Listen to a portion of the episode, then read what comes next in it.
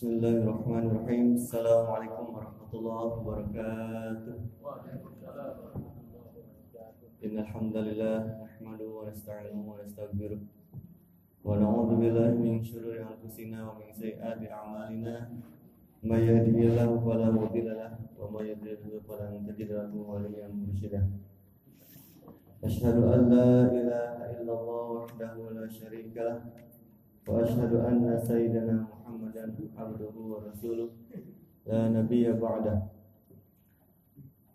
Allahumma salli ala sayyidina Muhammad wa ala ali sayyidina Muhammad kama sallaita ala sayyidina Ibrahim wa ala ali sayyidina Ibrahim fil alamin innaka Hamidum Majid.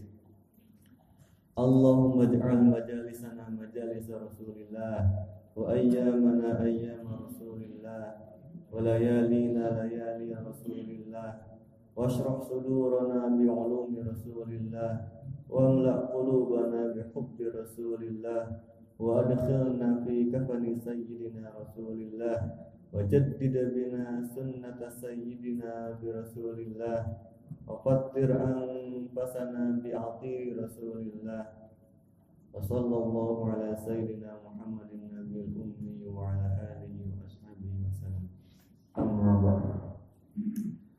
Alhamdulillah Bapak hadirin yang dimuliakan Allah Subhanahu wa taala. Kita sekarang berada di majelis yang ketiga. Tidak terasa sudah menginjak kepada majelis yang ketiga. Kemarin baru saja kita membahas tentang mukaddimah dan insya Allah di pertemuan yang ketiga ini pun masih dalam mukaddimah kitab yang berkaitan dengan hadis Rasulullah SAW. Lebih tepatnya yang berkaitan dengan khosois wa kamalat yang dimiliki oleh Rasulullah SAW. Jadi sebagaimana yang disampaikan sebelumnya, khosois atau kamalat itu adalah kekhususan atau kemuliaan-kemuliaan yang diberikan hanya untuk Rasulullah SAW, tidak untuk nabi-nabi yang lain, pun malaikat-malaikat yang diciptakan sebagai makhluk yang paling taat kepada Allah SWT pun tidak pernah dan tidak pernah memiliki dan tidak pernah diberikan kekhususan ini. Kekhususan-kekhususan dan kemuliaan-kemuliaan yang insya Allah akan kita pelajari bersama hanya untuk Rasulullah Shallallahu Alaihi Wasallam. Sebelum masuk ke pembahasan yang ada di dalam kitab, sebagaimana yang disampaikan oleh banyak penceramah yang banyak dinukil oleh para penceramah dari ayat-ayat Al-Quran bahwasanya Nabi Muhammad SAW jika kita ingin mengenal beliau kita mampu melakukannya melalui Al-Quran. Karena banyak sekali di dalam Al-Quran ayat-ayat yang menceritakan tentang Nabi Muhammad SAW. Jadi kalau misalnya Bapak hadirin semua membaca surat di dalam Al-Quran, lalu di dalam ayat tersebut ada kalimat atau kata di dalamnya ada huruf kaf, domir kaf, itu secara tidak langsung pasti menunjukkan kepada Rasulullah SAW. Sebagaimana yang sering kita baca di doa kita, di sholat sunnah kita, atau di sholat wajib kita, di surat Ad-Duha. Wadduha walaili saja. Ma wadda'aka rabbuka wa ma. Salah satu ayat yang menceritakan tentang Nabi Muhammad SAW dalam Al-Quran adalah surat Ad-Duha. Banyak sekali masyarakat, orang-orang di sekitar kita termasuk diri diri pribadi dan mungkin bapak-bapak hadirin semua yang di sini kadang melupakan esensi surat ad-duha. Padahal ulama-ulama di Timur Tengah banyak yang membuat atau menjadikan surat ini itu surat terfavorit ulama-ulama. Kenapa favorit? Kenapa yang paling disukai? Karena surat ini adalah surat yang paling menceritakan Nabi Muhammad SAW di saat Nabi Muhammad SAW sedih, di saat Nabi Muhammad SAW keadaan terpuruk lalu dihibur oleh Allah Subhanahu wa taala melalui wahyunya lebih tepatnya melalui surat Ad-Duha. Oleh karena itu, mari kita awali majelis yang ketiga ini dengan bersama-sama mentadaburi ayat Al-Qur'an yang khususnya berkaitan dengan Nabi Muhammad SAW. Dalam salah satu firman-Nya Nabi Muhammad Allah Subhanahu wa taala berfirman, "Ya ayyuhan nabiyyu inna arsalnaka syahidan wa mubasysyiran wa nadhiran wa da'iyan ila Allah biiznihi wa sirajan muniran." Kita ulangi lagi, "Ya ayyuhan nabiyyu inna arsalnaka syahidan wa mubasyiran wa nadhiran wa da'iyan ila Allah. Dalam ayat yang luar biasa ini Allah Subhanahu wa taala menggambarkan bagaimana Rasulullah SAW di tengah-tengah kita semua. Posisi Nabi Muhammad SAW di tengah-tengah umatnya.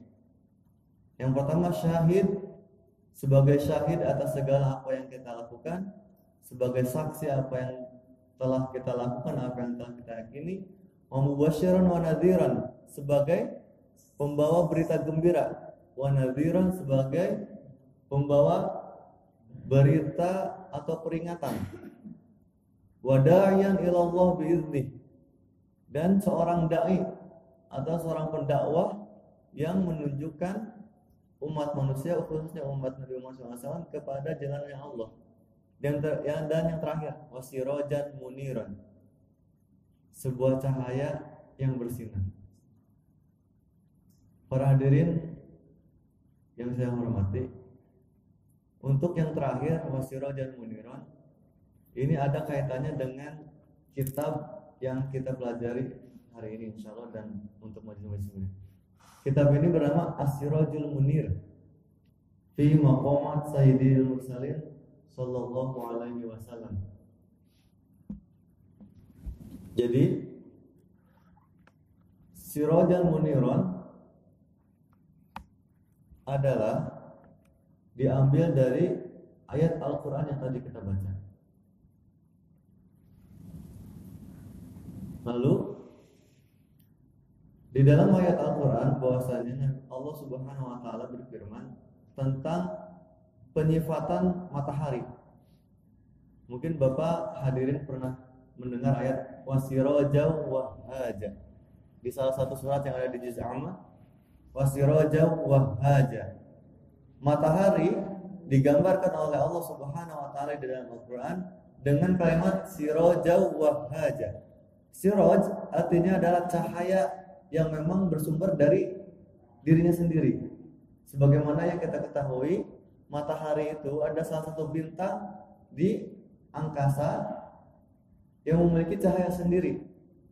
Wahaja dan Allah menyifati matahari selain cahaya yang memiliki cahaya, selain benda yang memiliki cahaya sendiri adalah wahaja. Coba Bapak hadirin semua lihat di siang hari, lihat matahari. Kira-kira bisa nggak kuat nggak semenit? Nggak kuat tidak. Pasti sakit. Nah, wahaja di sini artinya adalah yuklimul basor, menyakiti mata. Dia memang memiliki cahaya sendiri dan itu positif, bagus, tetapi wahaja menyakiti mata siapa pun manusia yang melihat dengan mata telanjang tanpa ada alat dan dan yang lain-lainnya. Nah, di ayat yang lain Allah Subhanahu wa taala juga mensifati bulan dengan wa muniro. Qamarum muniro di salah satu surat Allah di salah satu surat di dalam Al-Qur'an bahwasanya Allah taala mensifati bulan qamarum muniro. Qamar bulan, muniro bersinar. Tetapi yang namanya bulan sebagaimana kita ketahui tidak memiliki cahaya sendiri tetapi bulan hanya apa? Memantulkan cahaya dari matahari lalu memang terlihat seakan-akan memiliki cahaya sendiri padahal itu aslinya itu gelap. Tanpa matahari bulan tidak akan memiliki sinar. Karena apa? karena hanya memantulkan. Dan Allah Subhanahu wa taala di ayat yang pertama yang kita baca wadayan ilallahi biidnih wasirajan muniron. Gabungan kebaikan antara yang ada di matahari sama yang ada di bulan. Matahari kebaikannya apa? Memiliki cahaya sendiri. Allah SWT mencomot satu sirojan. Wahajanya tidak dipakai sama Allah SWT untuk mensifati Nabi Muhammad SAW karena cahayanya Nabi Muhammad SAW tidak sama sekali menyakiti. Akan tetapi sebaliknya, cahaya Nabi Muhammad SAW itu menjadi rahmat bagi lil alamin, bagi semesta alam. Dan mengambil sifat baik di dalam sifatnya al-qamar, bulan muniron, bersinar. Sehingga jika digabung, sirajan muniron adalah sesuatu yang memiliki cahaya sendiri dan muniron terang benderang dan inilah sifat yang terbaik yang diberikan Allah SWT kepada Rasulullah SAW. Maka insya Allah di majelis ini dan di majelis-majelis selanjutnya setiap hari Sabtu subuh semoga kita diberikan kekuatan oleh Allah SWT semoga kita diberi keistiqomahan oleh Allah SWT untuk membahas kitab Asirajul Munir fi maqamat Sayyidil Mursalin sallallahu alaihi wasallam. Salah satu karya guru kita syekh kita yaitu Al Fakir ya Allah Syekh Abdul Salam Ali Syekh. Rahimahullah taala wa Insya Allah belum masih ada Bapak Ibu semua uh, mari kita doakan beliau semoga beliau selalu sehat selalu diberikan kekuatan untuk dakwahnya Eh, sehingga bisa terus menginspirasi dan memberikan taklim yang baik kepada murid-muridnya. Amin ya Allah ya rabbal alamin. Jadi sekali lagi penamaan kitab yang akan kita baca bareng-bareng ini bukan hanya sekedar ya udah namanya Asirajul Munir. Tidak. Pasti ada latar belakangnya, pasti ada sebabnya dan salah satu sebab yang menjadi alasan terkuat adalah ayat yang kita baca tadi tentang bagaimana pensifatan Allah Subhanahu wa taala untuk Nabi Muhammad sallallahu alaihi wasallam. Karena sebagaimana yang kita rasakan sampai detik ini cahaya Nabi Muhammad SAW, kehangatannya, kemuliaannya tetap terasa ya Pak ya. Kita bisa sholat, kita bisa wudhu, kita bisa beribadah tiada lain tiada bukan adalah atas jasa Nabi Muhammad SAW. Bagaimana Nabi Muhammad SAW mempertahankan dirinya untuk berdakwah baik itu di Mekah, baik itu ketika di Madinah. Karena di dua tempat tersebut memiliki tantangan tersendiri. Kalau misalnya di Mekah, tantangannya dari kafir Quraisy, gangguan, cemoohan, hinaan. Bahkan mungkin Bapak Ibu pernah mendengar bagaimana Nabi Muhammad ketika sholat di depan Ka'bah dilempari kotoran. Dan apa yang dilakukan Nabi Muhammad? Diam. Diam, tetap di dalam sujudnya hingga akhirnya salah satu sahabat di dalam riwayat Abu Bakar menghilangkan kotoran tersebut lalu baru Nabi Muhammad SAW bergerak melanjutkan sholatnya begitu besar perjuangan Nabi Muhammad SAW sehingga kita sebagai umatnya di zaman sekarang masih bisa merasakan kehangatan, masih bisa merasakan kemuliaan Nabi Muhammad SAW. Sallallahu Alaihi Wasallam. Sebagaimana yang disampaikan di pertemuan selanjutnya, Alhamdulillah sesungguhnya kita di saat mempelajari hadis yang berkaitan dengan saksian makomat kamat Rasulullah SAW itu sesungguhnya kita beruntung karena apa?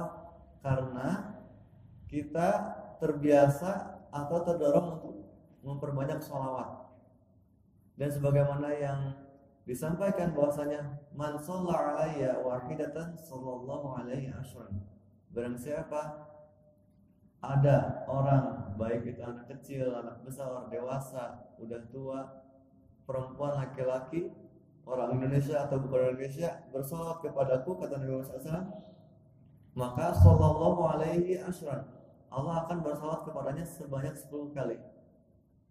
Oleh karena itu jika ada kata Nabi Muhammad SAW jika ada kata Rasulullah SAW jika ada ajakan seperti sallallahu ala Rasulullah kita mari kita bersolat kepada Nabi Muhammad SAW bersama-sama. Sallallahu ala Rasulullah sallallahu alaihi wasallam. Dan salawat yang paling mudah adalah sallallahu alaihi wasallam. Atau Allah shalli ala sayyidina Muhammad. Cukup? Cukup insyaallah dan itu termasuk satu salawat yang diucapkan oleh kita. Dan insya Allah sebagaimana janjinya Rasulullah SAW salawat yang kita ucapkan akan dibalas minimal 10 kali lipat. Maksimal walau alam. Mungkin berkali lipat berkali lipat berkali lipat. Apalagi di waktu sekarang waktu turunnya hujan waktu subuh itu luar biasa pak. Kita nikmat dan sesuatu yang patut kita syukuri. Karena di waktu subuh yang insya Allah penuh berkah yang insya Allah banyak manfaatnya juga kita dalam keadaan hujan. Sebagaimana yang disampaikan oleh Rasulullah bahwasanya salah satu waktu yang mustajab doanya adalah di saat hujan. Karena di saat hujan termasuk juga adalah di saat turunnya rahmat Allah Subhanahu wa taala. Maka di saat hujan alangkah baiknya kita memperbanyak doa dan zikir. Karena insya Allah kelipatan pahala dan mustajab doanya semakin banyak dan semakin kuat Mari kita lanjutkan pembacaan kitab Asrorul Munir yang ditulis oleh Syekh kita, guru kita semua yaitu Syekh Abdul Salam Al-Syita. Bismillahirrahmanirrahim. Alhamdulillahi Rabbil Alamin. وصل اللهم على سيدنا محمد النبي الأمي الهادي الأمين وعلى آله الطيبين الطاهرين المطهرين وبعد. قال المصنف شيخنا وأستاذنا ومولانا الشيخ عبد السلام علي الشفاء رحمه الله تعالى. ونفعنا الله به وبعلومه في الدارين. آمين. ورضي الله عنكم. والسعيد حقا في الدارين. ad-dunya wal akhirah man sabaqat lahul husna min Allah. Kata syekh kita di, lan, di lanjutan mukadimah yang kita baca ini, wasaidu haqqan fid daraini orang yang paling bahagia di dua alam yaitu dunia dan akhirat yang paling haqqan yang paling-paling bahagia kira-kira siapa Pak? Orang yang yang benar-benar paling bahagia di dua alam, baik ketika hidupnya di dunia dan baik setelah hidupnya di akhirat. Di sini Syekh guru kita mengatakan man sabaqat selahul husna minallah. Artinya sabaqat selahul husna adalah setiap kita yang ada di majelis ini dan yang ada di sekitar kita yang sabaqat selahul husna sudah didahului dengan kebaikan Lalu apa al-husna yang dimaksud? Al-husna yang dimaksud adalah hidayah dari Allah Subhanahu wa taala untuk memeluk agama Islam. Jadi orang yang paling bahagia di dunia ini dan di akhirat nanti adalah orang yang telah mendapatkan hidayah untuk memeluk Islam. Bahkan sebelum sebelum orang tersebut dilahirkan itu sudah ditetapkan sebagai seorang muslim. Apalagi jika hidayah tersebut, nikmat iman dan nikmat Islam tersebut terus dijaga, terus dipupuk, terus diamalkan di dalam kehidupannya, di dalam hidup di dunianya sehingga benar-benar bisa menjadi sa'idu haqqan fil akhirah. Sehingga bisa menjadi orang yang bahagia juga di akhirat. Karena segala kebaikan segala kemuliaan yang akan kita dapatkan di akhirat nanti tiada lain tidak bukan startnya itu awalnya itu di dunia Tidak ada orang yang akan bahagia di akhirat kalau misalnya di dunia layak-layak. Kalau misalnya di dunia tidak berjuang untuk beribadah, tidak mau sabar untuk beribadah, karena kebaikan yang ada di akhirat nanti adalah khusus untuk orang-orang yang sudah berjuang di dunia, baik dalam beribadah, baik dalam mengamalkan ilmu, baik dalam hal kebaikan yang lainnya.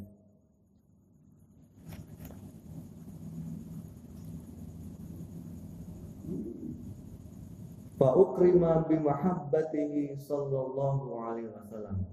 Lalu selain al-husna yang tadi juga fa ukrima bi mahabbatihi sallallahu alaihi wasallam. Dimuliakan dengan hub kepada Rasulullah sallallahu alaihi wasallam. Apa itu hub? Cinta kepada Nabi Muhammad sallallahu alaihi wasallam. Karena makom yang paling tinggi atau derajat yang paling tinggi dalam beribadah, dalam berakidah, dalam bermuamalah adalah al-hub, cinta. Al-hubbu ala maqamatil muridina bihi al-wusulu ila rutbi muradina. Al-hub cinta adalah ala maqamatil muridin. Makom yang paling tinggi bagi siapa? Bagi orang-orang yang ingin mencapai derajat yang paling tinggi di sisi Allah Subhanahu wa taala. Karena beda Pak hadirin semua orang yang misalnya sholat, zakat, haji dan ibadah lainnya tetapi dilakukannya dengan dengan juhud besar dengan artinya dengan malas-malasan dengan terpaksa contoh misalnya kita sholat ke masjid.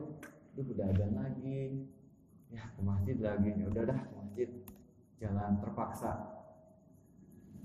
Berat gitu rasanya ingin ke masjid. Berat ingin melaksanakan sholat.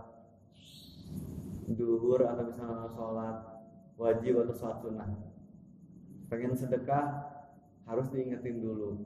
Pengen zakat harus diingetin dulu.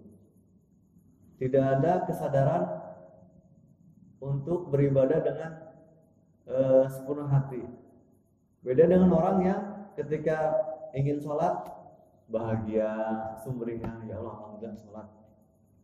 Beda antara orang yang ibadahnya itu terpaksa, ibadahnya itu uh, berat dengan orang yang ibadahnya itu dengan mudah, dengan bahagia, dengan tentram, dengan tenang. Karena apa? Karena keduanya dibedakan dengan hub. Motivasinya beda. Kalau misalnya orang kalau udah jatuh cinta dengan sesuatu termasuk ibadah, apa yang dilakukan itu berbeda. Kalau misalnya kita sudah mengerti esensi apa itu sholat, kenapa kita sholat, terus sholat apa yang kita lakukan, itu lalu apalagi lalu diringi dengan rasa cinta, rasanya berbeda dengan dengan jika kalau misalnya sholat kita dilakukan dengan terpaksa, dengan berat. Karena apa? Karena yang membedakannya adalah al-hum. Dan bagaimana cara untuk mendapatkan al-hub ini? Salah satunya adalah dengan selalu berinteraksi dengan hadis-hadis atau dengan perkataan-perkataan Nabi Muhammad Shallallahu Alaihi Wasallam. Maka sebagaimana yang mungkin Bapak hadirin pernah dengar bahwasanya Nabi Muhammad SAW pernah bers pernah bersabda la yu'minu ahadukum hatta akuna ahabbu ilaihi min walidihi wa waladihi wan nasi azma'ina wa nafsihi allati baina jambai jadi Nabi Muhammad SAW ketika mengucapkan hadis ini ketika mengucapkan perkataan ini tidak sengaja didengar oleh Umar bin Khattab radhiyallahu anhu. Umar bin Khattab Al Faruq gelarnya yang membedakan antara hak dan batil. Sangat tegas jika kalau misalnya ada hak hak. Kalau misalnya batil batil ya. Umar bin Khattab secara tidak sengaja mendengar apa yang dikatakan Rasulullah SAW tadi. La yu'minu ahadukum hatta akuna ahabbu ilaihi min walidihi wa waladihi wa nasi azma'ina wa nafsihi lati baina jambai. Lalu Umar bin Khattab mendatangi Rasulullah SAW dan menyatakan bahwasanya semua orang yang di sekitar uh, dia di sekitar Umar bin Khattab tidak lebih besar cinta kepada mereka kecuali kepada Nabi Muhammad SAW. Jadi cintanya Umar bin Khattab kepada Nabi Muhammad SAW itu lebih besar daripada cintanya dia kepada orang yang ada di sekitarnya. Lalu di akhir kalimat, kecuali Rasulullah daripada diriku, sesungguhnya aku mencintai diriku sendiri. Kata Nabi Muhammad SAW, belum cukup. Tidak sempurna iman kamu jika kamu masih mencintai diri kamu atas diriku. Kata Nabi SAW.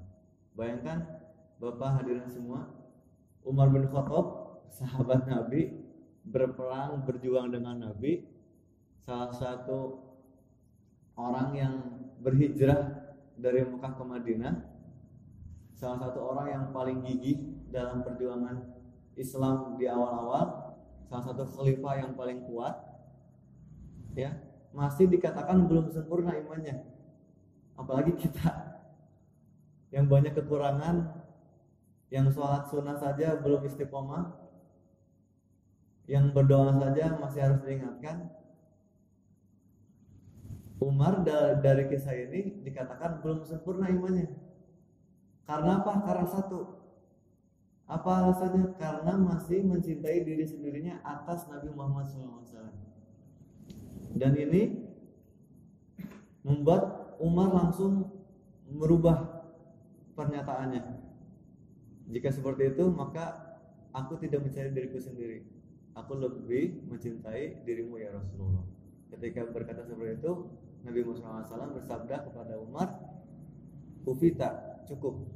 Berarti imanmu sudah sempurna dan karena yang sering kita lupakan Bapak hadirin semua kita mungkin terlalu sibuk dengan ibadah-ibadah lahiriah sholat, zakat, semua tetapi ini juga yang hilang mungkin di tengah-tengah masyarakat kita ada yang namanya ibadah sirriyah, ibadah kolbiyah, ibadah hati.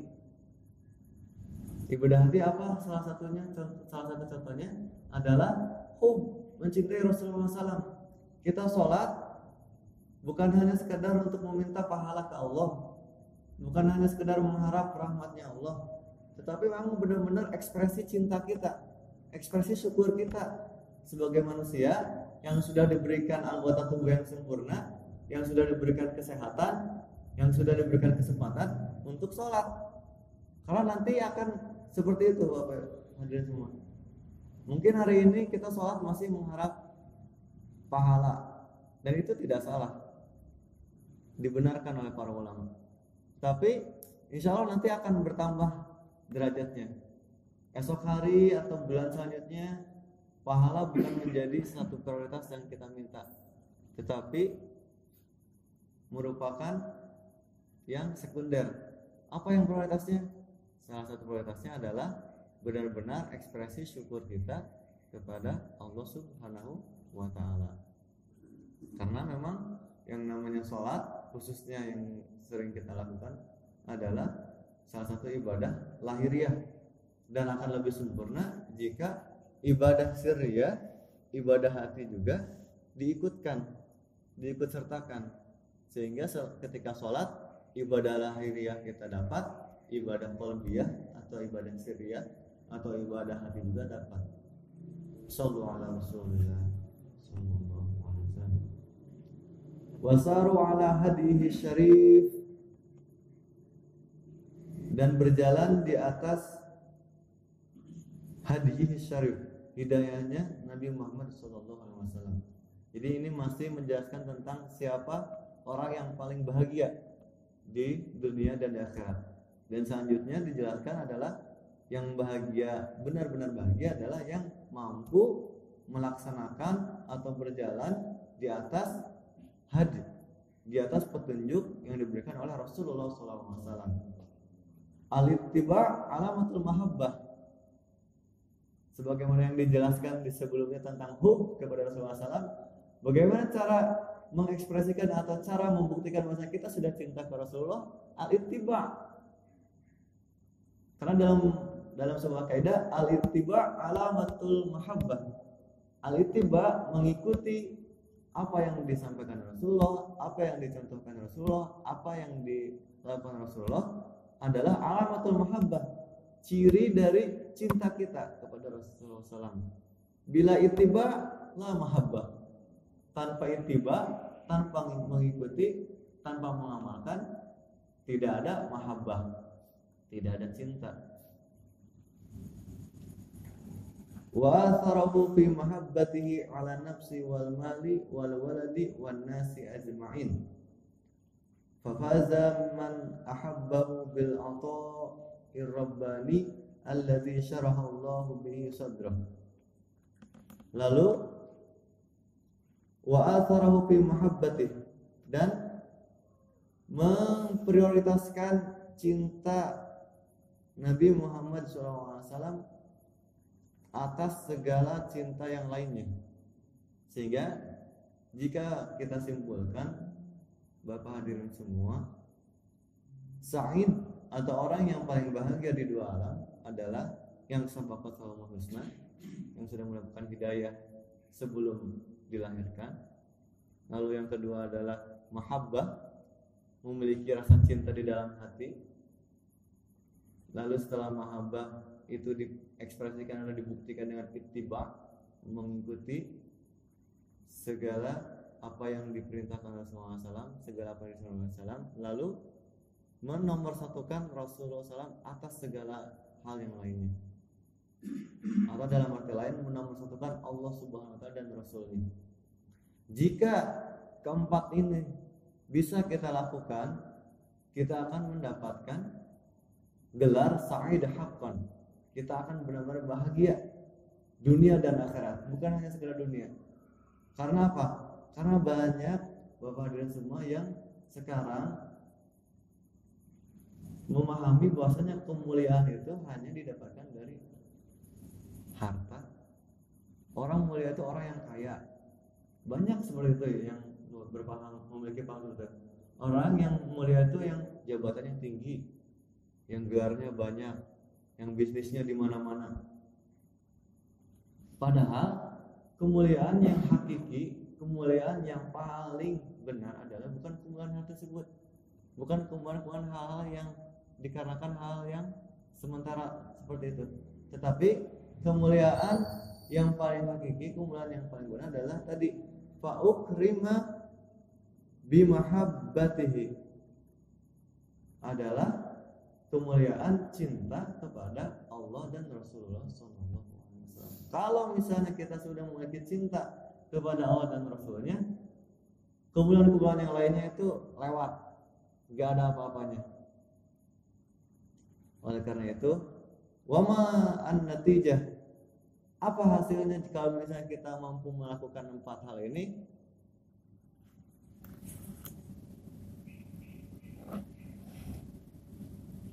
Fafaza man ahabbahu bil ata'i rabbani. Jadi kita semua akan mendapat atau rabbani. Apa itu atau rabbani? Atau artinya pemberian. Rabbani adalah bersumber dari Allah SWT. Jadi apa semua yang ingin yang kita inginkan akan dikasih oleh Allah SWT. Alladzi syarahallahu bihi sadrah yang mampu membuat dada kita, hati kita lebih luas, lebih tenang. Watma'an nabihi qalbu. Juga hati kita merasa tentram. Dan di zaman sekarang ini banyak sekali orang yang ingin hatinya itu tentram.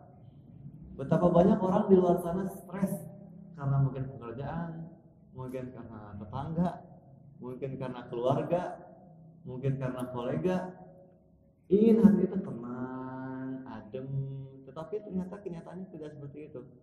Padahal Rasulullah SAW 14 abad yang lalu semenjak sudah lama sudah memberikan kode atau memberikan rumus bagaimana caranya kita bisa memiliki hati yang tenang, hati yang lapang, hati yang tenang adalah mahabbah Rasulullah. Mencintai Rasulullah SAW apa itu cinta Rasulullah SAW al-ittiba. Mengikuti segala apa yang disunahkan atau yang dicontohkan oleh Rasulullah SAW. Betapa bahagianya orang yang ketika bangun tidur melaksanakan salah satu amalan sunnah. Apa? Berdoa. Alhamdulillahilladzi ahyana ba'dama amatana coba bayangkan kalimat paling pertama kata yang paling pertama di saat kenikmatan hidup diberikan kembali oleh Allah SWT adalah Alhamdulillah. Segala puji hanya bagi Allah coba resapi doa tersebut. Alhamdulillah segala puji bagi Allah yang ahyana telah menghidupkan kami kembali. Ba'da manana setelah menidurkan kami alaihi nusyur. Dan hanya kepadanya lah hanya kepada Allah kami kembali. Betapa agungnya kalimat ini kalau misalnya kita resapi. Bahkan mungkin kita bisa menangis. Karena apa? Karena banyak di antara di orang-orang orang sana ketika sudah tidur nggak bangun lagi ajalnya ketika tidur Rasulullah Sallallahu. Lalu apa natijah selanjutnya? Apa hadiah selanjutnya yang akan didapatkan ketika mampu menjadi sa'id haqqan selain al-ata ar-rabbani ya wa bil izzi daim al-baqi alladhi wa'ada Allahu bihi ibadahu al-mu'minin dan zofiro zofiro artinya faza menang mendapatkan al izzi ad daim al izzi ad daim ini artinya adalah kemuliaan yang ad daim yang terus menerus kalau orang kalau misalnya orang sudah mendapatkan kemuliaan terus menerus dari Allah Taala sudah tidak membutuhkan kemuliaan-kemuliaan yang lain mau dihina mau dicaci oleh manusia dia tidak akan pernah memikirkannya. Karena apa? Karena fokusnya adalah Allah dan Rasulullah. Karena kita sering sekali hidup kita menjadi stres, hidup kita menjadi tertekan karena kita memikirkan apa yang dikatakan orang lain, bukan apa yang dikatakan Allah dan Rasul kepada kita. Sering kita menilai diri kita di depan manusia, tetapi tidak sering, jarang sekali kita bermuhasabah diri Kira-kira kita termasuk orang yang bertakwa secara istiqomah atau tidak? Evaluasi dirinya hanya sekedar di depan manusia saja. Saya sebenarnya baik ya sih ke tetangga? Saya rapi ya sih? Saya saya saya saya dan seterusnya. Jarang misalnya ya Allah, saya termasuk orang yang bersyukur atau tidak? Jika tidak, maka bantulah aku untuk bersyukur. Jarang seperti itu. Maka di sini Bapak fadzufir wa bil izzi daim al baqi alladhi wa'ada Allah bihi ibadul mu'minin akan mendapatkan al iz ad daim kemuliaan yang sempurna atau yang terus menerus dari Allah SWT yang sudah dijanjikan Allah SWT kepada hamba-hambanya yang beriman. Wa khassahum bi karamatil qurbi min hadratih dan khosobun diberikan kekhususan orang yang sakit ini dengan apa? Karamatul qurb min hadratih karamah dekat dengan hadratih hadrati sallallahu alaihi wasallam. Dengan hadrat dengan kehadiran Nabi Muhammad sallallahu alaihi selain dua hal yang tadi didapatkan juga akan mendapatkan karamatul qurb kemuliaan dekat dengan Rasulullah SAW. Dan di saat mendapatkan hal tersebut, maka sungguh hari-harinya akan mendapatkan atau akan merasakan kebahagiaan dan ketenangan selama-lamanya. Gitu. Karena hati kita, Bapak hadirin semua itu seperti gelas. Misalnya di gelas, kalau misalnya saya isi kopi mungkin nggak isinya teh. Nggak mungkin ya pak isinya kopi pasti. Kalau misalnya Pak Haji Maladi pengennya teh terus saya bawanya kopi. Pak Haji Mari nggak mau pengennya kopi. Karena apa? Karena dicicipinnya teh. Tapi dimaunya kopi. Kalau misalnya sekarang ini air putih. Kita tes pak ya ini air putih atau bukan?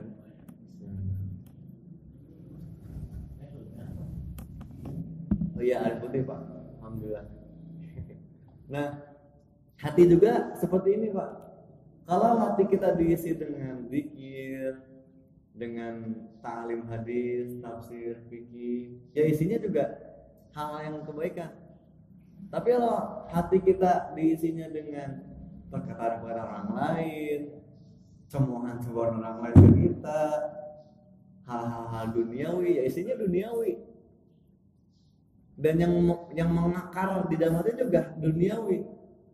Yang dipikirkan ke otak juga pasti duniawi yang menjadikan hati ini juga uh, rusak juga ya duniawi tapi kalau misalnya hati kita kayak kayak tadi gelas diisinya sama zikir baca Quran sholawat doa-doa yang baik insya Allah hati kita pun akan bersih. Sebagaimana gelas yang diisi dengan air putih yang jernih. Seperti itu. Oleh karena itu di dalam kalimat ini karomatul qurb ya Syekh guru kita menggunakan karomatul qurb. Dua kata karomah sama al qurb dengan tujuan bahwa kemuliaan seseorang itu bukan karena pangkat bukan karena harta bukan karena jabatan di mana-mana bukan karena bisnisnya di mana-mana tetapi kemuliaan yang hakiki adalah kemuliaan dekat dengan Allah Subhanahu wa taala dan rasulnya. Nah, di dalam kitab ini juga disebutkan faqala wa asdaqul qailin innal muttaqina fi jannati wa nahar. Fi maq'adi sidqin inda malikin muqtadir. Fi maq'adi sidqin inda malikin muqtadir. Kalau misalnya Allah Subhanahu wa taala berfirman sampai fi maq'adi sidqin di dalam tempat yang sedek yang benar-benar uh, terpuji itu sudah cukup. Tetapi ditambah inda malikin muqtadir. Di sisi Allah Subhanahu wa taala. Ini kemuliaan yang double ya derajatnya tempatnya mulia lalu kalau misalnya cukup sini juga udah cukup ya untuk kita sebagai manusia yang uh, banyak kekurangan. Tetapi uh, diiringi dengan indah malikin muqtadir. Di sisi Allah Subhanahu wa taala. Kemuliaannya double. Walamma kana Rasulullah sallallahu alaihi wasallam huwa babul usul ila hadhihi al-khudwa al-aliyah. Al-khudwa artinya manzilah makana. Karena Rasulullah SAW Nabi Muhammad SAW adalah babul usul satu-satunya pintu yang melewat untuk melewatinya menuju kepada uzur al aliyah derajat yang tinggi. Makanya di dalam di dalam salawat yang sering diucapkan sama Pak Haji Fardi Allahumma sholli ala sayyidina Muhammad sholatan tungjina min jami ahwal afat terus terus terusnya di kalimat yang keempat atau ketiga watarfauna biha indaka ala derajat sholawat yang tarfauna biha mengangkat derajat kita dengan salat tersebut ila a'la derajat kepada derajat yang paling tinggi a'la derajat. Dan di sini disebutkan juga oleh eh, oleh syekh kita, oleh guru kita bahwasanya hanya melalui Rasulullah SAW kita mampu mendapatkan kemuliaan tersebut. Ya. Dalam Al-Qur'an disebutkan Allah SWT berfirman, "Walau annahum izzalamu anfusahum ja'uka fastaghfirullaha wastaghfiru lahumur rasul lawajadullaha tawwabar rahim.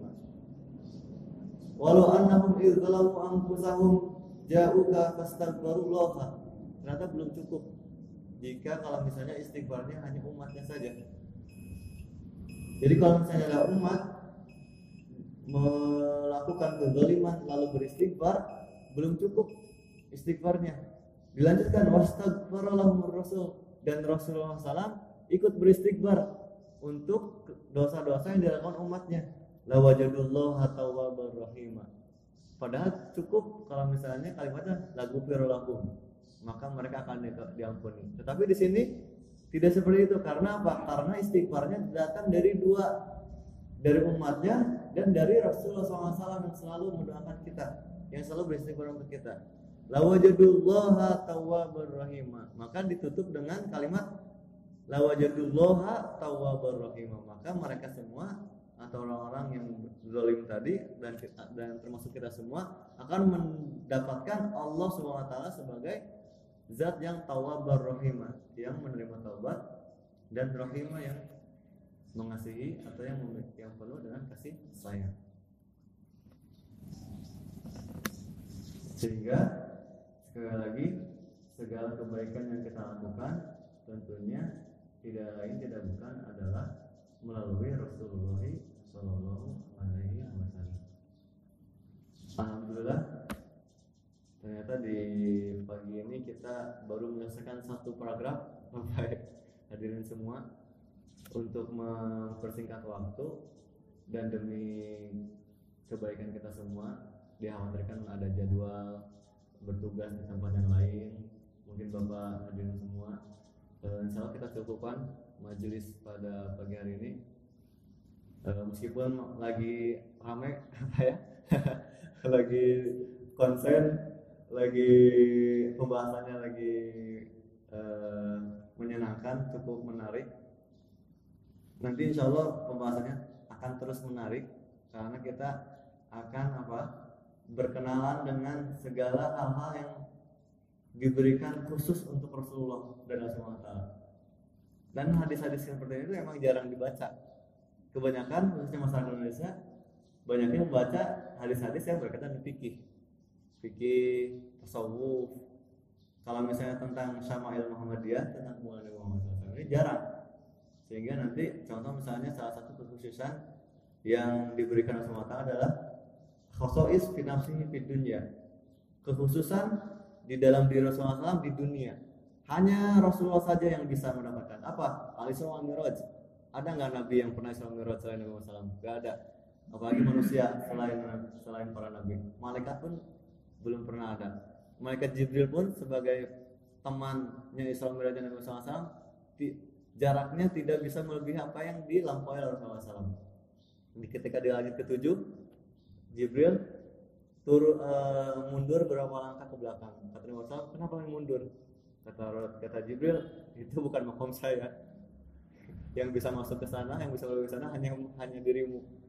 Manusia yang paling sempurna manusia yang paling baik manusia yang paling mulia yang disiapkan oleh Allah Insya Allah majelis kita akan uh, lanjutkan di pertemuan selanjutnya semoga kita diberikan kesehatan kemudahan kelancaran uh, untuk selalu istiqomah dalam menjalani apa yang diperintahkan Allah dan Rasulullah SAW. Allahumma sholli ala sayyidina Muhammad wa barik Allah taala an kulli sahabat rasul ajmain ya rabbal alamin. Allahumma anfa' bima 'allamtana wa 'allimna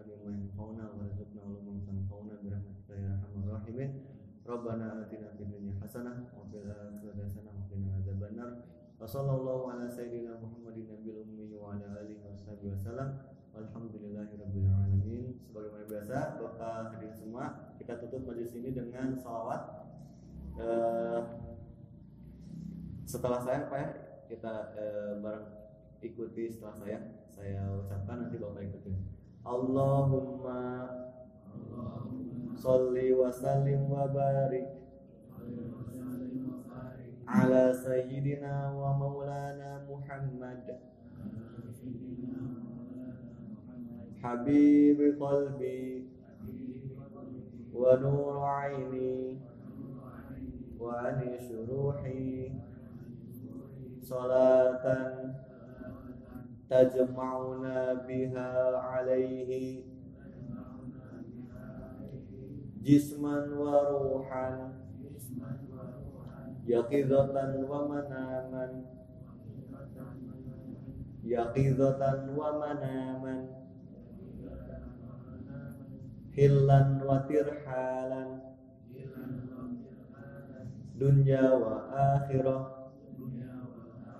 ya rabbal alamin.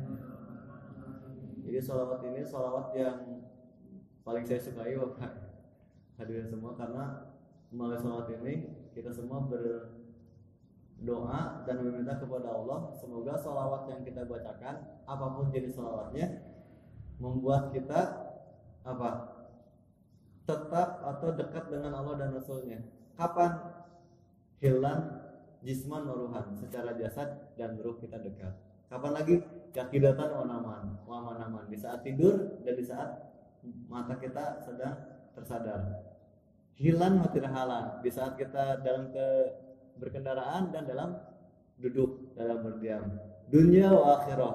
Dekat dan dan Allah ketika di dunia dan di akhirat. Ya rabbal alamin wahai Rob yang memiliki alam semesta ini.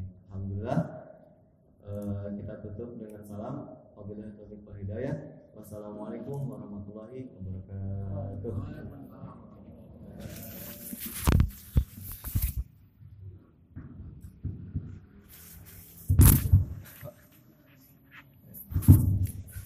Demikian kajian yang telah kita laksanakan. Tadi malam bersama Innal hamdalillah wa nahmaduhu wa nasta'inuhu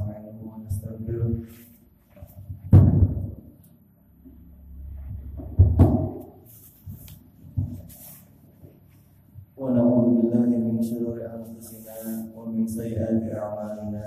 ما يهده الله فلا مضل له ومن يضلل فلا تجد له وليا مرشدا أشهد أن لا إله إلا الله وحده لا شريك له وأشهد أن سيدنا محمدا عبده ورسوله لا نبي بعده. اللهم صل على سيدنا محمد وعلى آل سيدنا محمد صلاة تنجينا بها من جميع الأحوال والآفات وتقضي لنا بها جميع الحاجات وتطهرنا بها من جميع السيئات وترفعنا بها عندك على الدرجات وتبلغنا بها أقصى الغايات من جميع الخيرات في الحياة وبعد الممات نويت التعليم والتعلم والإفادة والاستفادة والنفع والانتفاع ونشر الهدى وابتغاء وجه الله ورضوانه وإدخال السرور والفرح على قلب رسول الله صلى الله عليه وسلم. ونوينا ما نواه الصالحون والعلماء العاملون. اللهم اربط نيتنا ونية الصالحين. اللهم اجعل نيتنا في هذا المجلس المبارك. ونيات الصالحين مربوطة بسيدنا رسول الله صلى الله عليه وسلم. Rabbi shrah li sadri wa yassir li amri wa hlul 'uqdatam min lisani yafqahu qawli. Amma ba'du. Alhamdulillah Bapak Ibu hadirin semua yang dirahmati Allah. Kita semua bisa berkumpul di majelis yang mudah-mudahan sebagaimana Allah telah mengumpulkan kita di tempat yang mulia ini, Allah juga akan mengumpulkan kita semua di surga nanti. Salawat serta salam semoga tetap terlimpahkan selalu tersampaikan dari lubuk kita semua kepada Nabi kita Nabi Muhammad Sallallahu Alaihi Wasallam karena dengan jasa beliaulah seluruh umat manusia telah berpindah dari zaman yang penuh kegelapan ke zaman yang penuh terang benderang dengan ilmu pengetahuan. Alhamdulillah. Pada Bapak Haji Madani, Pak Mardi, Bapak-bapak semua, Kiai ini sepuh, mohon izin untuk menyampaikan taklim. Semuanya Al-Fakir masih butuh belajar, namun insya Allah dengan adanya maklumat yang sudah ada kita istifadah bersama-sama sesuai yang tadi kita niatkan nawai itu istifadah beristifadah jadi insya Allah di majelis ini bukan hanya mendengarkan manfaat dari pribadi tetapi juga kita semua saya dari bapak bapak dari saya semua akan mendapatkan manfaat saling memberikan manfaat saling memberikan ilmu pengetahuan dan saling sharing dengan saling berbagi ilmu insya Allah. Baik, insya Allah kita akan melanjutkan majelis hadis yang sebagaimana disampaikan di minggu lalu kita menggunakan kitab Asirajul Munir. Salah satu kitab kontemporer kitab yang paling baru yang menjelaskan tentang al-khosais al-muhammadiyah atau juga bisa dibilang tentang asyamaya al-muhammadiyah yaitu kemuliaan-kemuliaan atau kesempurnaan-kesempurnaan yang diberikan Allah Subhanahu wa taala kepada Nabi kita Nabi Muhammad sallallahu alaihi wasallam. Di minggu lalu kita tahu bahwasanya kitab tentang Syama'il Muhammad itu banyak. Salah satu yang paling masyhur, salah satu yang sering dipelajari baik di pesantren kalau di Indonesia atau di luar negeri di masjid-masjid ta'alim itu karyanya Imam At-Tirmidzi salah satu pengarang sunan dari eh, dari salah satu kutubus sitah Sunan At-Tirmidzi. Beliau juga punya Asyama'il Muhammadiyah nama kitabnya.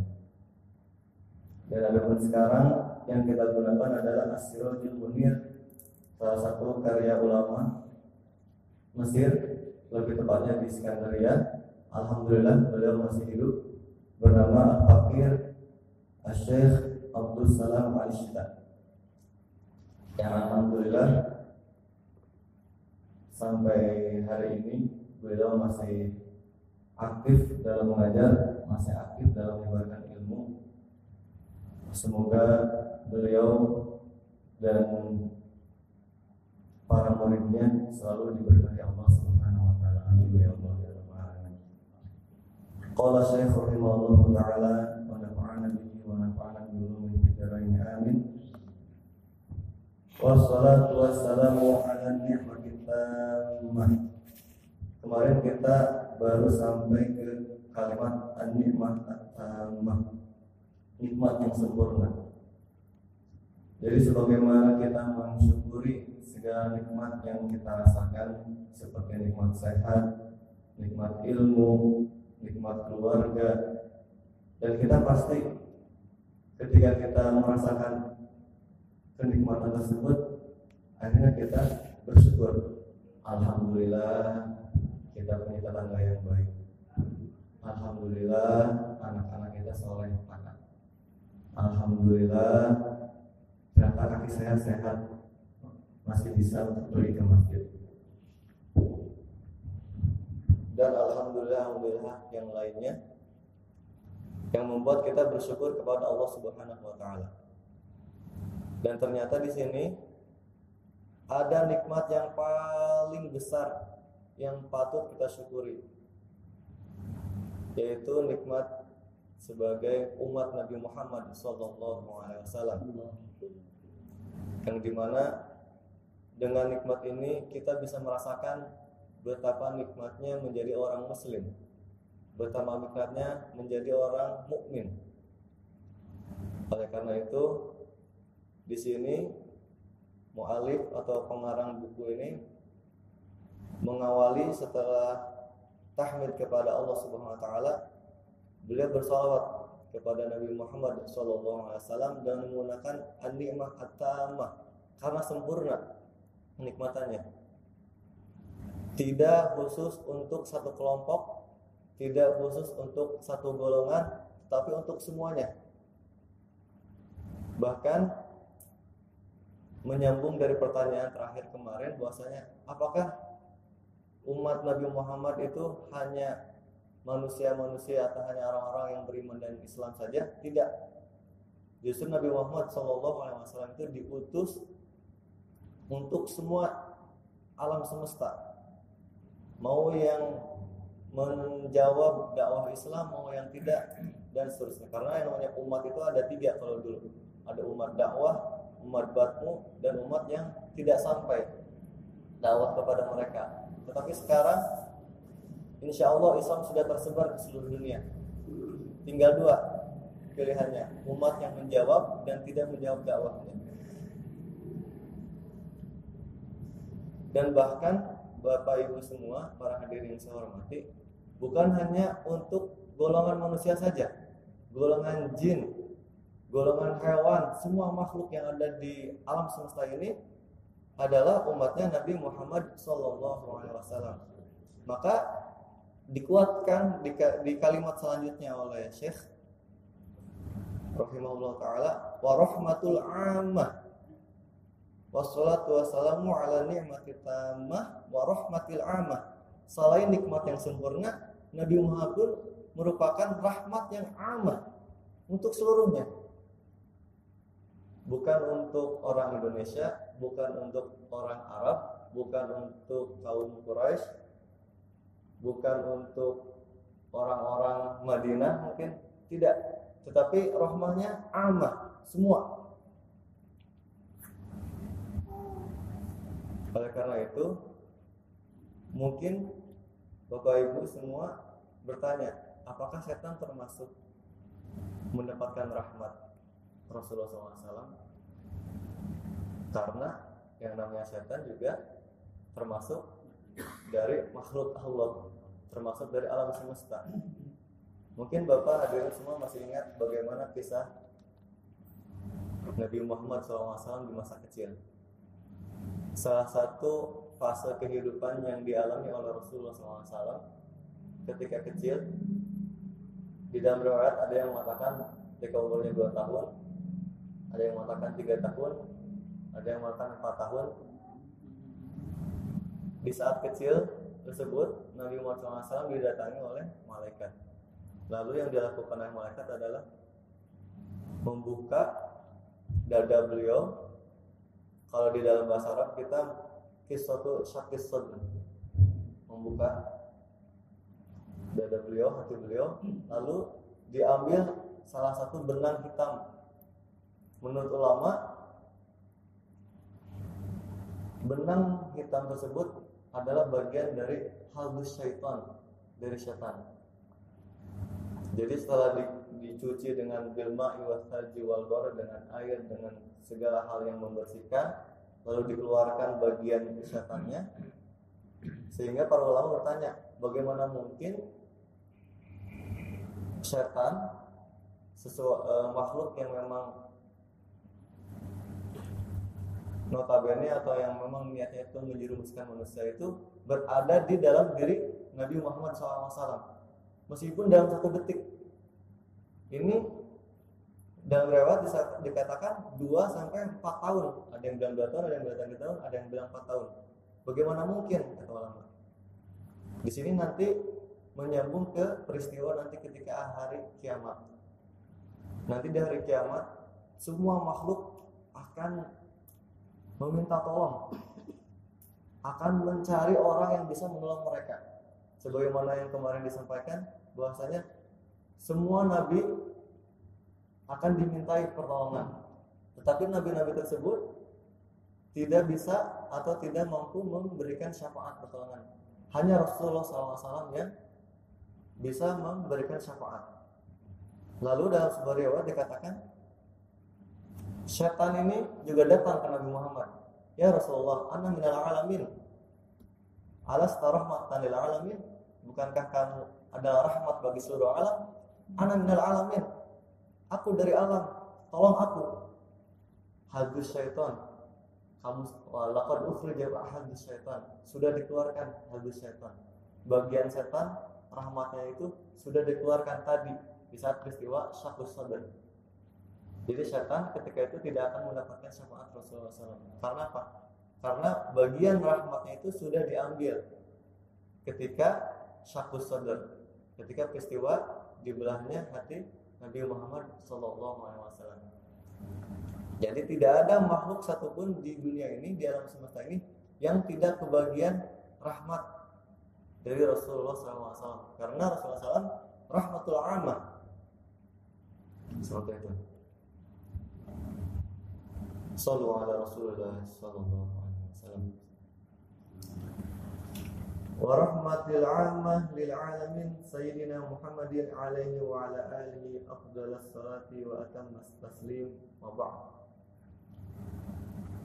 فيقول الله تعالى tilka rusulu faddalna ba'duhum 'ala ba'd minhum man kallamallahu wa rafa'a ba'dahum darajat. Di sini disebutkan bahwasanya di dalam surat Al-Baqarah ayat 253 Allah Subhanahu wa taala tidak membuat para nabi itu satu derajat, bertingkat-tingkat. Di antara mereka ada yang lebih baik dari yang lain. Di antara mereka ada pemimpinnya. Sebagaimana yang disebutkan bahwasanya di antara 25 nabi dan rasul yang kita ketahui ada lima di antara mereka yang memang merupakan nabi-nabi yang spesial atau yang kita sebut dengan ulul azmi. Siapa aja Bapak Ibu? Nabi Muhammad SAW, Nabi Ibrahim, Nabi Isa, Nabi Musa, dan Nabi Nuh alaihissalam. Dan dari lima para nabi dan rasul ini ada satu lagi pemimpin yang paling mulia yang paling dipilih oleh Allah SWT yaitu Nabi Muhammad SAW. Maka di sini wal muradu bi qoulihi ta'ala minhum man kalam Allah di antara mereka yang bisa berkomunikasi dengan Allah yaitu huwa Nabiullah wa Rasulullah Sayyidina Musa al-Kalim alaihissalam. Jadi salah satu nabi dan rasul yang mampu berkomunikasi langsung dengan Allah adalah Nabi Musa alaihi salatu wassalam. Lalu Wal muradu bi ta'ala wa rafa'a ba'dahum darajat. Dan diangkat di antara para nabi-nabi ini darajat, beberapa derajat paling tinggi. Huwal habibul a'zam wal khalilul akram sayyidina Muhammad sallallahu alaihi wasallam. Di antara nabi-nabi yang memiliki spesial tersebut, ternyata ada yang lebih spesial lagi. Ada yang lebih diangkat lagi derajatnya, yaitu nabi kita Nabi Muhammad sallallahu alaihi wasallam. Dalam sebuah syair disebutkan ala ra'si hadzal kauni na'lun Muhammadin alat fa jami'ul khalqi tahta dhilalihi ala ra'si hadzal kaun di atas seluruh alam semesta ini na'lu Muhammadin alat sendalnya Nabi Muhammad itu naik tinggi ke atas melebihi alam semesta ini. Jadi alam semesta ini seluruhnya bukan hanya langit satu aja, satu, dua, tiga, empat, lima, enam, tujuh, itu ada di bawah zilalihi, di bawah naungannya Nabi Muhammad SAW. Bahkan di sini disebutkan Na'lu Muhammadin, sendalnya Nabi Muhammad. Kira-kira ini peristiwa apa Bapak Ibu? Isra wa Mi'raj. Dalam surat Isra bahkan di dalam Al-Quran disebutkan dan diabadikan menjadi satu surat khusus sebelum surat Al-Kahfi. Di ayat pertama Bismillahirrahmanirrahim Subhanalladzi asra bi'abdihi lailan minal masjidil haram ilal masjidil aqsa alladzi barakna haulahu linuriyahu min ayatina innahu huwas samiul alim Maha suci alladzi yang asra bi'abdihi lailan yang telah menjalankan hambanya dalam satu malam minal masjidil haram ilal masjidil aqsa. Dari masjidil haram ke masjidil aqsa. Ini isra lalu mi'raj dari dari masjidil aqsa ke sidratul muntaha. Para hadirin bapak ibu semua yang dirahmati Allah SWT oleh karena itu derajat Nabi Muhammad SAW begitu tinggi. Bahkan disebutkan khairun nas manusia yang paling terbaik yang paling baik yang ada di sisi Allah Subhanahu wa taala. Sehingga kita sebagai umatnya alhamdulillah kecipratan rahmatnya. Bahkan kemarin disebutkan bahwasanya salah satu kemuliaan Rasulullah SAW itu adalah umatnya Nabi Muhammad SAW. Kita sebagai umatnya alhamdulillah mendapatkan kemuliaan meskipun dosa kita banyak meskipun kelalaian kita banyak insya Allah karena kita umat Nabi Muhammad SAW kita akan selalu dijaga dan dilindungi oleh Allah Subhanahu wa taala. Kita lanjut. Ladat turi Musa mudiakhla wa ahmadu ladal arsy lam yu'mar bi khalqi na'alihi. Sedangkan Nabi Musa sebagaimana yang disebutkan di dalam Al-Qur'an innaka bil wadil muqaddasi tuwa fakhla na'alaika Nabi Musa nabi yang termasuk juga ulul azmi ketika datang ke Bukit Tur dan Sinai masih diminta untuk apa? membuka sendalnya. Sedangkan Rasulullah SAW di atas ars, di atas langit, di tempat yang belum bisa, yang tidak bisa semua makhluk bisa mampu masuk ke dalamnya bahkan mereka Jibril pun dia mundur beberapa langkah karena yang mampu masuk adalah Nabi Muhammad SAW itu tidak diperintahkan untuk membuka sendalnya karena yang kuat pendapatnya ketika Isra itu memang jasad dan waruhan. Jasad dan ruhnya itu berpindah. Karena sebagian ulama e, ada yang berpendapat kata ruhnya saja katanya.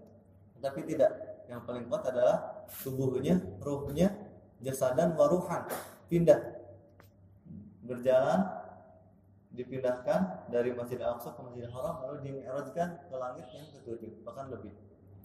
Nah di sini Nabi Musa ternyata apa? Masih di daerah bumi di atas tanah tetap diminta untuk membuka sendal oleh Allah. Ini menunjukkan bahwasanya Rasulullah SAW dan dia eh, dan nabi-nabi yang lain memiliki derajat yang berbeda dan derajat yang paling mulia adalah Rasulullah Shallallahu Alaihi Wasallam.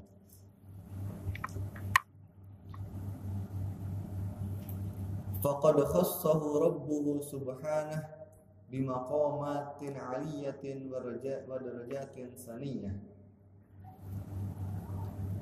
hati-hati di kalimat ini faqad khassahu rabbuh. Jadi sebagaimana yang disebutkan bahwasanya Rasulullah SAW memiliki kekhususan kekhususan tersendiri yang diberikan Allah Subhanahu wa taala kepada nabi kita Nabi Muhammad SAW yang tidak dimiliki oleh orang lain yang tidak dimiliki oleh nabi-nabi yang lain yang tidak dimiliki oleh makhluk-makhluk yang lain sehingga Bapak Ibu semua, ilmu yang sedang kita pelajari adalah ilmu khosois al-Muhammadiyah atau asyama'il al-Muhammadiyah atau mungkin bisa disebut juga al-maqamat al-Muhammadiyah.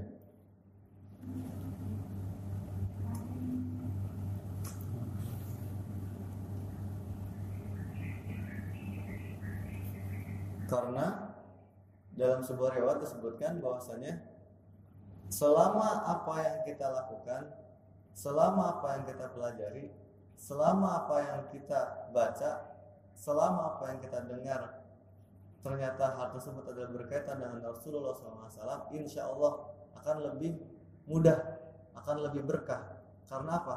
Karena ada kaitannya dengan Rasulullah Shallallahu Alaihi Wasallam yaqifu dunahal aqlu sajidan. Nah, di sini Syekh kita, guru kita semua menyebutkan bahwasanya talim ini, ilmu ini bisa disebut juga ilmu yang melemahkan. Bagaimana maksudnya ilmu yang melemahkan? Ala ajiz. Jadi di sini Syekh memberi syarat tentang ilmu yang melemahkan kita.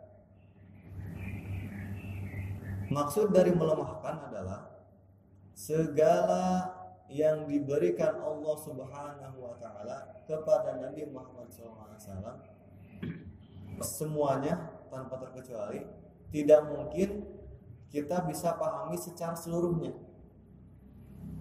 Seperti halnya kita sekuat apa pun kita, sepintar apa pun kita, sesoleh apa pun kita, setaat apa pun kita, jika dibandingkan dengan Rasulullah SAW, jika dibandingkan dengan apa yang diberikan Allah Subhanahu Wa Taala kepada beliau, tidak ada apa-apanya. Oleh karena itu, di sini disebutkan yaqifu dunahal aqlu sajidan.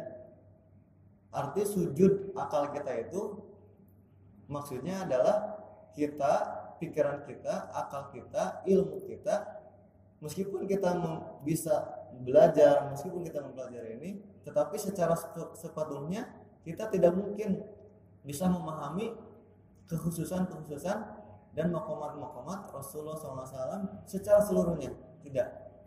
Oleh karena itu, di sini disebut al-ilm atau ilmu al-ajiz ilmu yang melemahkan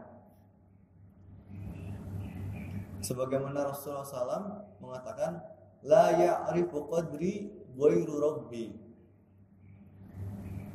saya ulangi la ya'rifu qadri ghairu rabbi tidak ada seorang pun yang mengetahui qadri qadri itu kemampuan kelebihan semua hal-hal yang baik di dalam diriku ghairu rabbi kecuali Tuhanku yaitu Allah Subhanahu wa taala. Wal qalbu khashian. Dan segala kekhususan maqamat Rasulullah SAW selain membuat kita lemah, selain membuat kita merasa kan kelemahan dan merasakan kedekatan kepada Allah taala juga adalah membuat hati kita khusyuk jadi di saat kita mempelajari makomat-makomat, mempelajari kemuliaan-kemuliaan Rasulullah akan membuat kita khusyuk. Karena Bapak Ibu semua, yang namanya manusia itu diciptakan dari dua hal. Yang pertama, hal yang pertama adalah nuroniun. Jadi tubuh kita ini terbagi menjadi dua, ruh dan jasad. Sebagaimana yang disebutkan sebelumnya, roh memiliki nutrisi-nutrisi khusus, yaitu salah satunya adalah dengan belajar ilmu, dengan hadir ke majelis ta'lim, dengan membaca buku dan seterusnya. Lalu ada juga di sini disebutkan an-nafs, nafsu. Kalau roh itu berkaitan dengan bersahabat dengan para malaikat. Qabilun lil amal solehat lebih dekat dengan amal-amal yang baik sedangkan anak adalah lebih dekat dengan setan lebih membuat kita terdorong melakukan hal-hal yang buruk oleh karena itu Bapak Ibu semua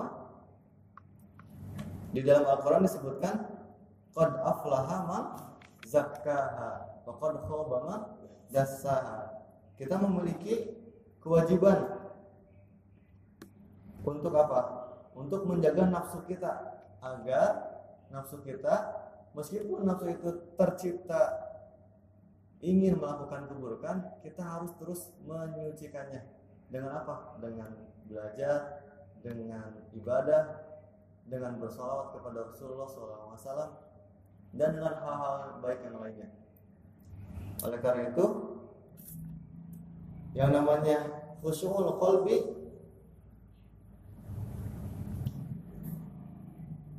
idza ittasala bis sayyidina Muhammad sallallahu alaihi wasallam.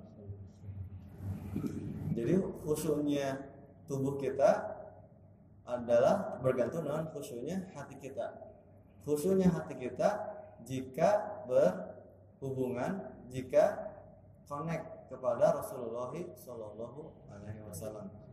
Oleh karena itu, insya Allah di saat kita belajar tentang ilmu khasais Muhammadiyah ini, lalu di saat kita mengamalkan sunnah-sunnah Rasulullah SAW di kehidupan sehari kita, insya Allah hati kita, jasad kita, roh kita semua akan selalu khusyuk, akan selalu tenang, akan selalu merasa nikmat dan akan selalu merasa diperhatikan oleh Allah Subhanahu wa taala. Amama ma tahalla bihi sallallahu alaihi wasallam min hulalil azamati wal baha wal jamali wal jalali fakana bi'azamatihi wa bahaihi wa jamalihi wa jalalihi mu'addinan lil mukarramat wa mizaban lil khairat wa masdaran lin nafahat wal barakat. Fabihi sallallahu alaihi wasallam fatahallahu lil insaniyati babal fadli wal in'am. Fakana laha ni'matullahil muhdah was-sabilul muwasil ila Allah bil jalali wal ikram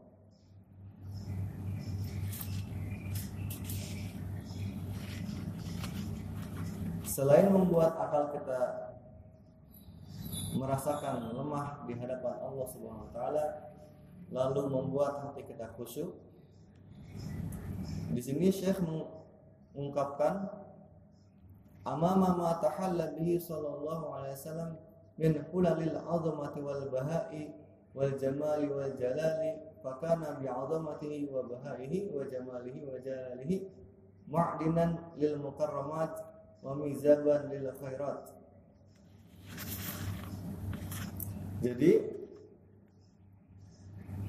apa-apa yang diberikan oleh Allah Subhanahu wa taala kepada Rasulullah sallallahu alaihi wasallam min hulalil azama wal baha itu jubah jubah kebesaran wal baha wal jamal wal jalal keindahan kemuliaan. Fakana bi azamatihi dan dengan kemuliaan Rasulullah SAW wa bahai wa jamali wa jalalihi dan segala kebaikan yang ada di diri Rasulullah SAW. Mu'dinan lil mukarramat wa mizaban lil khairat. Membuat atau menjadi sumber mukarramat karomah kemuliaan. Dan mizaban lil khairat dan membuat menjadi mizaban wasilah lil khairat kepada kebaikan-kebaikan yang bisa kita lakukan. Karena sebagaimana yang kita ketahui bahwasanya yang namanya sholawat Bapak Ibu semua dibagi menjadi tiga. Sebagaimana yang disampaikan Allah Subhanahu wa yang difirmankan oleh Allah Subhanahu wa taala di Al-Qur'an innallaha wa malaikatahu yusholluna 'alan nabi. Ya ayyuhalladzina amanu shollu 'alaihi wa sallimu taslima. Jadi di dalam ayat ini para ulama menyebutkan ada tiga jenis sholawat Salawat yang pertama, Innallaha wa malaikatahu yusholluna 'alan nabi salawat Allah Subhanahu wa taala kepada Rasulullah SAW. Wal inna Allah wa malaikatahu yusalluna 'alan nabi dan para malaikatnya. Ya ayyuhalladzina amanu sallu 'alaihi wa sallimu taslima. Sallallahu alaihi wasallam. Dan yang ketiga, salawat kita sebagai manusia biasa kepada Rasulullah Sallallahu Alaihi Wasallam. Untuk jenis yang pertama, salawat yang pertama yaitu salawat Allah Subhanahu Wa Taala kepada Nabi kita Nabi Muhammad SAW memiliki makna al-maunah pertolongan. Pertolongan Allah SWT rahmat Allah SWT kepada Nabi Muhammad SAW jadi di antara tiga jenis salat ini berbeda para hadirin yang dimuliakan Allah SWT lalu yang kedua sholawat para malaikat kepada Nabi Muhammad SAW yang artinya para malaikat meminta doa atau meminta kebaikan kepada Allah SWT untuk dikirimkan kepada Rasulullah SAW. Jadi yang pertama mengirimkan kebaikan dari Allah kepada Rasulullah SAW. Yang kedua permintaan kebaikan, permintaan perlindungan dari para malaikat untuk Rasulullah SAW kepada Allah SWT. Dan yang ketiga, sholawat kita yang sering kita lakukan, yang sering kita dalamkan adalah memiliki makna kita meminta syafaat kepada Rasulullah Shallallahu Alaihi Wasallam. Oleh karena itu, di sini disebutkan wamiza banil khairat wasilah kepada kebaikan-kebaikan yang ada. Karena apa? Karena semua kebaikan yang kita lakukan tidak terlepas dari jasanya Rasulullah Shallallahu Alaihi Wasallam termasuk ketika kita bersolawat pun meskipun memang kita mengirimkan sholawat untuk Rasulullah SAW, tetapi kebaikan dan manfaatnya akan kembali kepada kita semua. Oleh karena itu di dalam hadis disebutkan man sholla alayya wahidatan sallallahu alaihi asran wa man sholla alayya ashran sallallahu alaihi mi'ah. Maka artinya barang siapa yang bersalawat kepadaku maka Allah akan bersalawat kepadanya 10 kali. Jadi satu kali salawat akan dibalas oleh Allah SWT 10 kali salawat kepada kita semua kepada orang yang bersalawat jadi salawat yang pertama salawat Allah kepada Nabi Muhammad SAW salawat malaikat kepada Nabi Muhammad SAW dan salawat Allah kepada Nabi Muhammad SAW khususnya dan umumnya kepada manusia. Sebagaimana yang tadi disebutkan dalam hadis bahwasanya Allah SWT akan membalas salawat kita. Jadi man alaiya asran barang siapa manusia siapa saja man. Sebagaimana yang disampaikan sebelumnya man mau anak kecil mau udah besar mau laki-laki mau perempuan mau orang Indonesia mau yang lainnya.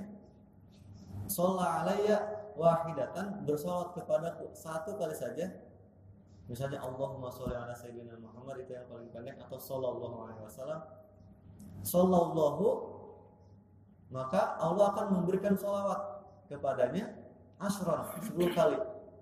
Berarti sholawat yang pertama adalah kita meminta syafaat kepada Rasulullah SAW dan sallallahu alaihi ini sholawat yang ada di dalam ada yang dikirimkan oleh Allah SWT kepada manusia yang bersalawat berarti artinya ada maunah pertolongan.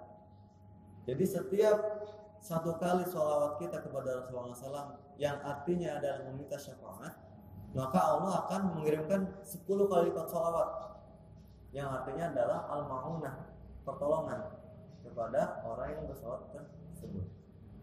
Maka beruntung bagi kita semua yang sering atau yang mendawamkan sholawat.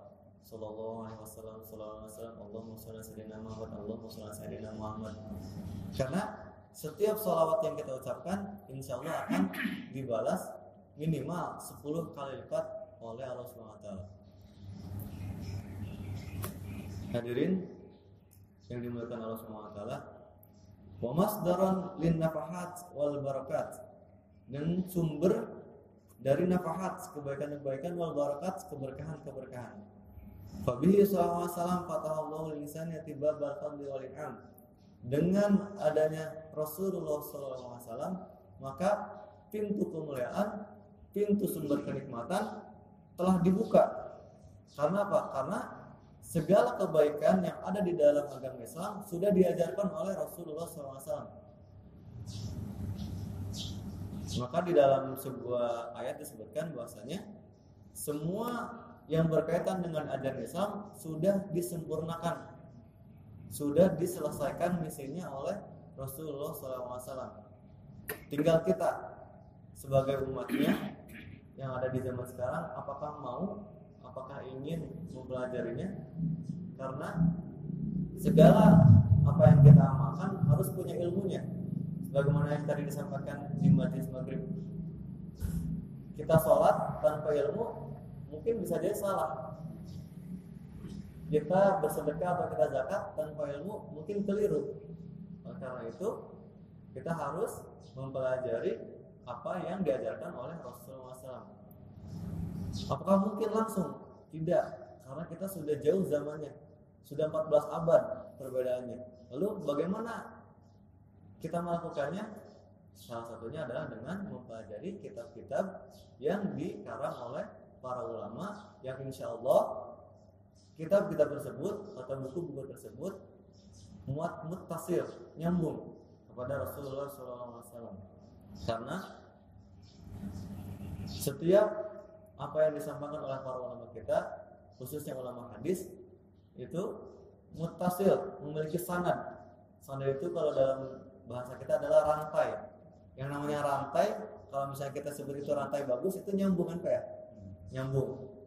Kalau misalnya nggak nyambung, berarti rantainya putus. Atau misalnya rantainya nyambung tapi nggak kuat, itu juga nggak akan kita pakai. Misalnya kita mau parkir motor di luar rumah, pasti kita nyari rantainya yang besar, yang kuat. Kalau digembok akan bisa dibuka. Kayak gitu. Tapi kalau rantainya kecil, begitu bisa ditarik langsung bisa copot kita nggak akan gunakan. Sah di dalam ilmu hadis atau di dalam segala apa yang disampaikan di dalam agama Islam semua apa yang ada di dalam Islam insya Allah memiliki sanad yang kuat. Dan itu kita akan gunakan.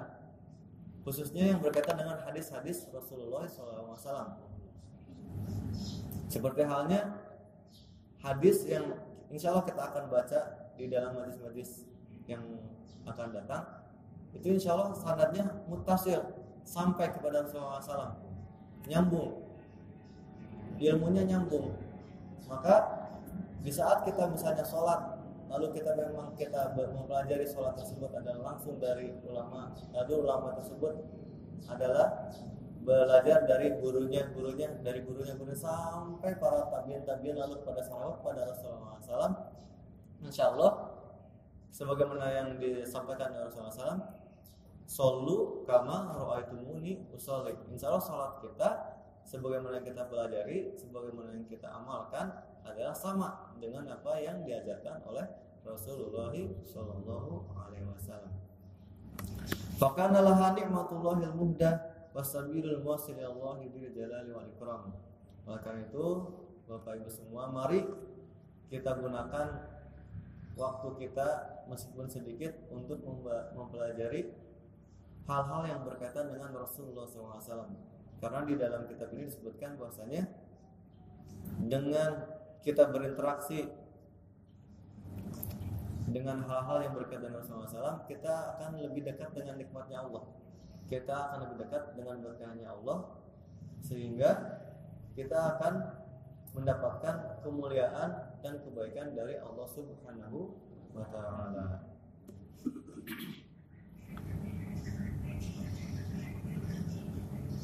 Wasabilul muwasilallahi dzil jalali wal ikram. Begitu juga menjadi sabilah, menjadi wasilah, menjadi jalan yang menuntun kita kepada Allah Subhanahu wa taala. Karena sebagaimana yang sering kita dengar bahwasanya semua kebaikan yang kita lakukan, semua kebaikan yang kita ketahui sumbernya adalah dari Rasulullah Sallallahu Alaihi Wasallam. Maka itu, insya Allah sebelum kita menutup majlis ini, kita akan bersolawat kepada Rasulullah SAW, mengamalkan apa yang dinasihatkan oleh para ulama kita apa yang dinasihatkan oleh guru-guru kita bahwasanya setelah ilmu setelah kita mengetahui satu hal kita amalkan. Karena al ilmu bila amal kasyajari bila samar.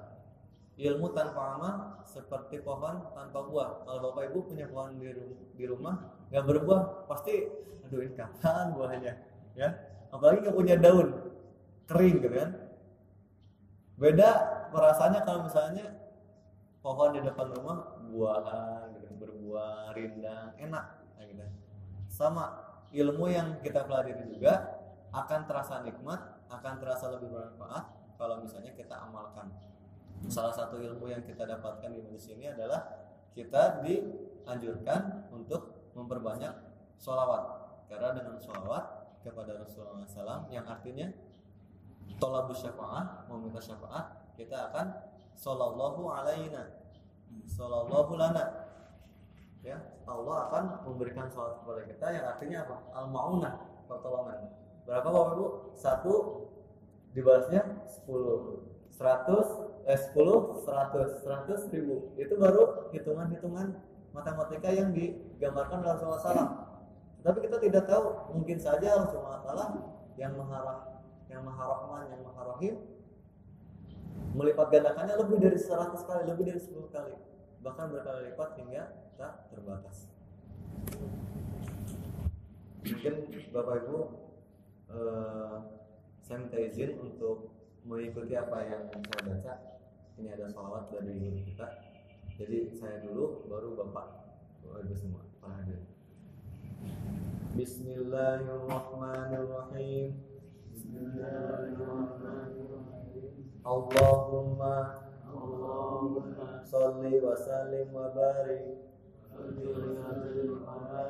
ala sayyidina wa maulana Muhammad سيدنا ومولانا محمد حبيب قلبي حبيب قلبي ونور عيني ونور عيني وأنيس روحي وأنس روحي صلاة ومولانا تجمعنا بها عليه أجمعنا بها عليه جسما وروحا جسما وروحا يقظة ومناما ومناما حلا وترحالا إلا وإنمالا دنيا وآخرة الدنيا والآخرة يا رب العالمين يا رب العالمين alamin Mari kita tutup majlis ilmu kita dengan membaca kafaratul majlis. Subhanakallahumma wa bihamdika asyhadu an la ilaha illa anta astaghfiruka wa atubu ilaik. Alhamdulillah. Alhamdulillah. Terima kasih Bapak Ibu semua. Alhamdulillah kita baru menyelesaikan satu halaman Bapak. Kita insya Allah minggu depan masih di mukadimah masih di mukadimah buku kita akan melanjutkannya di minggu depan insya Allah di halaman selanjutnya Alhamdulillahirrahmanirrahim. Wassalamualaikum warahmatullahi wabarakatuh.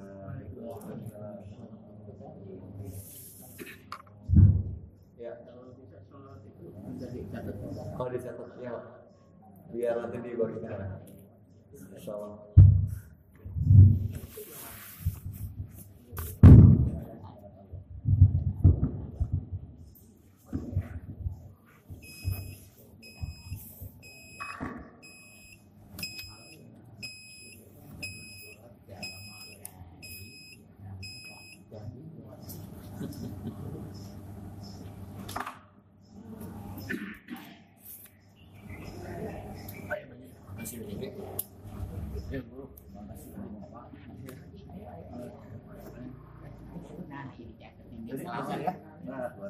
nanti disalatin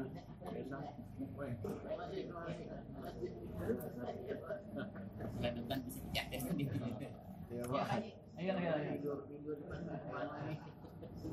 Amin.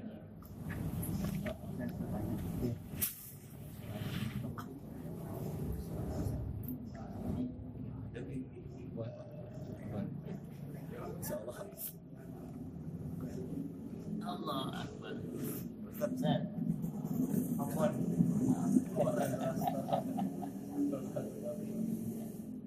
Salat sana dulu tadi. Ya. Si Rojo Munir kan. Rojo Munir. Dengan Dipa gitu.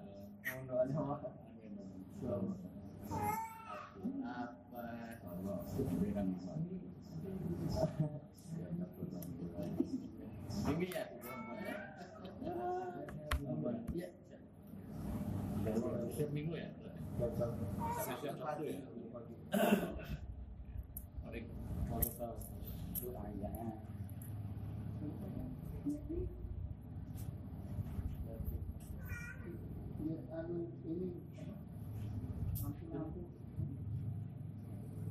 mau ada iya langsung nempel ya langsung nempel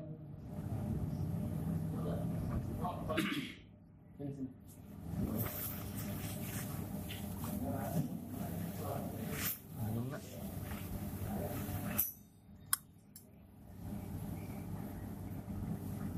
Hai. Main ke rumah enggak? Hah? main tuh minum Eh, Minum nggak? minum? Indra? Indra?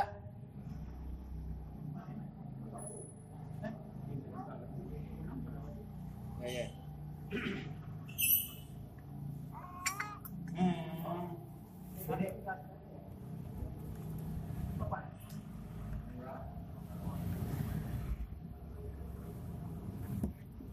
Ustaz maaf Ini. saya kasih bulan Ah, masalah. Oh iya, jangan. ah, jangan Enggak, enggak ya. Di Itu nanti dipikir. di di di coba Jangan. ya lupa itu Oh, kemarin nah, sore nanti. iya. eh ini matinya di mana pak Di. Oh, di mana ya? ya mas Oh, tadi iya enggak tadi pas baca kurang konsentrasi dulu Iya.